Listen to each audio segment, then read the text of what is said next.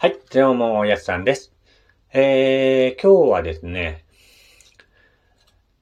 恐竜を語ろうっていうね、えー、コーナーをやろうかなと思います。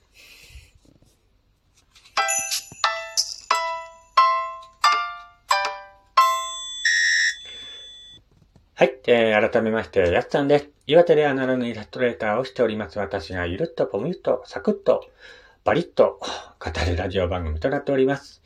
えー、今回はね、えー、恐竜を語ろうシリーズということで、えー、っと、今日もね、自分の、なんか、好きな恐竜をね、えー、ちょっと紹介していこうかなと思っています。ただね、こちらの恐竜を語ろうっていうね、コーナーなんですけども、なかなか再生数が伸びないというかね、聞いている方はね、本当にコアな方で、恐竜についてもね、結構お便りとかいただいているので、えー聞いている人はいるんだなと思いつつ。ねなかなかラジオでね、恐竜について熱く語るっていうね、えー人もなかなかいないとは思うんですけども。本当にね、恐竜の世界をね、見ていくと本当に楽しいですよ。あのーいろんなね、本当に種類の恐竜がいたんだなと思うし、本当にこの地球にね、昔、そういう巨大な生物が本当にいたのかっていうのがね、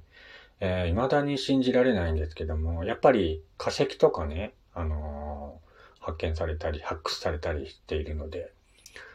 なんかね、でもそういったね、恐竜がいた世界のことを、あの、頭の中でね、想像するだけで、すげえなと思うんですよね。だって、ビルの大きさぐらいの、ね、生物がドタドタ歩いてたわけですよ。もうそれをね、考えただけでもね、もうワクワクが止まらないですよね。まあ、僕だけなのかな？なんかでも、いろんな今日ね、恐竜がいるので、今日もね、えー、何匹か、えーご紹介していきたいなと思います。今日ご紹介するの恐竜は、えーとですね、史上最大の二足歩行動物と言われているシャントンゴサウルスというね、え恐竜をご紹介したいと思います。全長19メートルに対したシャントンゴサウルスはカモに似た平たくて長い口を持つカモノハシ竜というグループに属する恐竜です。巨大恐竜といっても、えー、竜脚類っていうのがね、有名なんですけども、カモノハシ竜の場合は頭が大きくて、首や尾が短めな分、同じ全長の竜脚類に比べて格段にボリュームがある恐竜です。例えば、全長27メートルの平均的なディプロドクスの重さは推定12トン程度でしたが、シャントゥーゴサウルスはこれを大きく上回る16トンと言われています。もちろんこのサイズですから、何でもない時は指則で活動していたのでしょう。でも遠くの様子を伺ったり、高いところの葉を食べたり、敵を威嚇するときは、馬のように立ち上がることもあったと考えられています。そのような状態の時は頭の高さが11メートルにも達したと言われています。また、長く頑丈な後ろ足に対し、前足は細く短すぎるので、走るときは二足だったことは明らかになっています。つまり、後ろ足だけで立ち上がって行動できる史上最大の動物だったと言われています。巨体の持ち主だけあって、彼らは接近戦にも強かったと言われています。現在でも襲ってくるライオンを体重で勝るシマウマが蹴り殺してしまうことがあります。シャントンゴザウルスが生きていた白亜紀末の東アジアには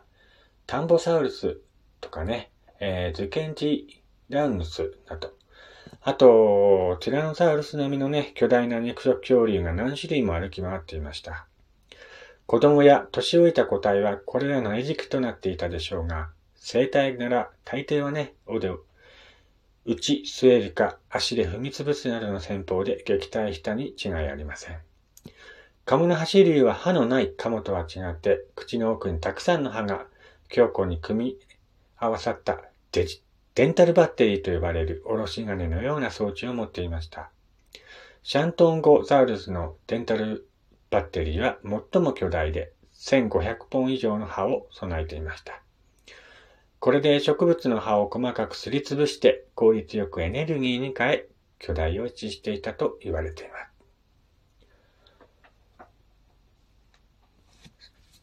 史上最大の二足歩行動物って言われるね、えー、シャントンコサウルスなんですけども、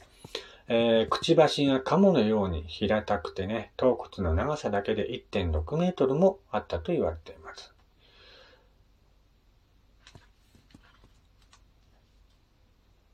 デンタルバッテリーとね、先ほど話したんですけども、あのー、歯がね、組み合わさったものなんですけども、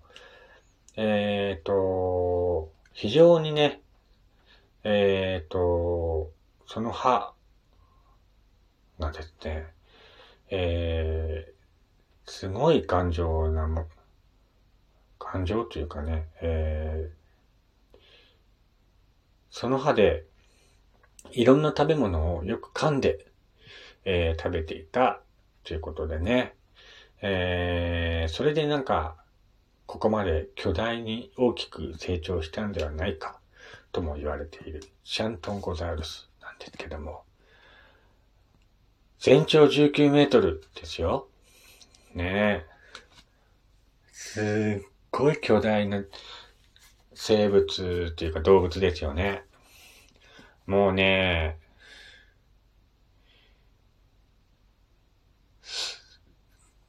考えられないよね。そこまで巨大な生物がこの地球上をどっかどっかどっかどっか歩いてたわけですよ。もうね、おそらくですけど、毎日こう、地鳴りというか、やっぱりあの大きい巨大なものが歩くと、地面って揺れるじゃないですか。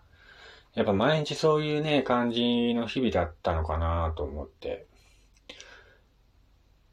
すごいですよね。なんでそこまで大きく成長したんだろうっていうね、考えるんですよね、たまに。やっぱ恐竜もあの誕生した当初っていうのは、そこまで巨大な生物ではなかったと思うんですよ。それがね、そこまで大きく成長したっていうのは、やっぱり、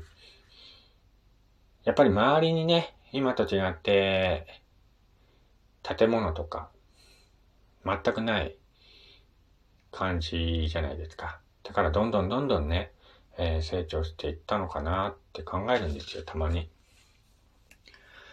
今はなんか、ビルとか建物に対しても、やっぱ高さの制限がある建物とか多いじゃないですか。だから人も、もしかしたら、あの、そういう建物、小さい建物にね、暮らしていなければ、もしかしたら、えー、巨大に成長していたのかななんてね、考える時もあるんですよ。あの、巨人がね、いたって言われているじゃないですか、昔。まあ、進撃の巨人じゃないんですけども、あの、進撃の巨人みたいな巨人が、えー、生きていたっていう証拠も残っているじゃないですか。だからその巨人たちっていうのは、その小さい建物にあまり住んでいなかったと言われているんですね。だからもしかしたら人間もね、もしかしたらそういう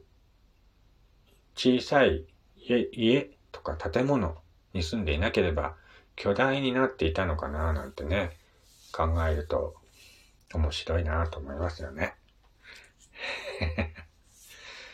まあそこまで体が大きくなればなったでね、また、ねいろんな問題が出てくるんでしょうけども。まあそういうね、感じで、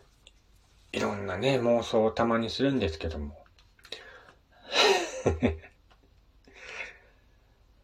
さて、えー、ラジオで話してきました、えー、恐竜を語ろうっていうコーナーなんですけども、えー、とりあえずね、今回で、えー、一段落しようかなと思っています。また機会があったらね、えー、恐竜について語っていこうと思っているので、その時はまた聞いてください。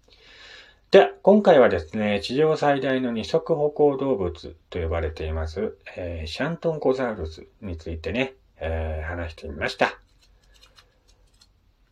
それではね、えー、また、えー、機会がありましたら、恐竜についてね、語っていこうと思っています。それではまた次回ね、お会いしましょう。ここまでのお相手はやすさんでした。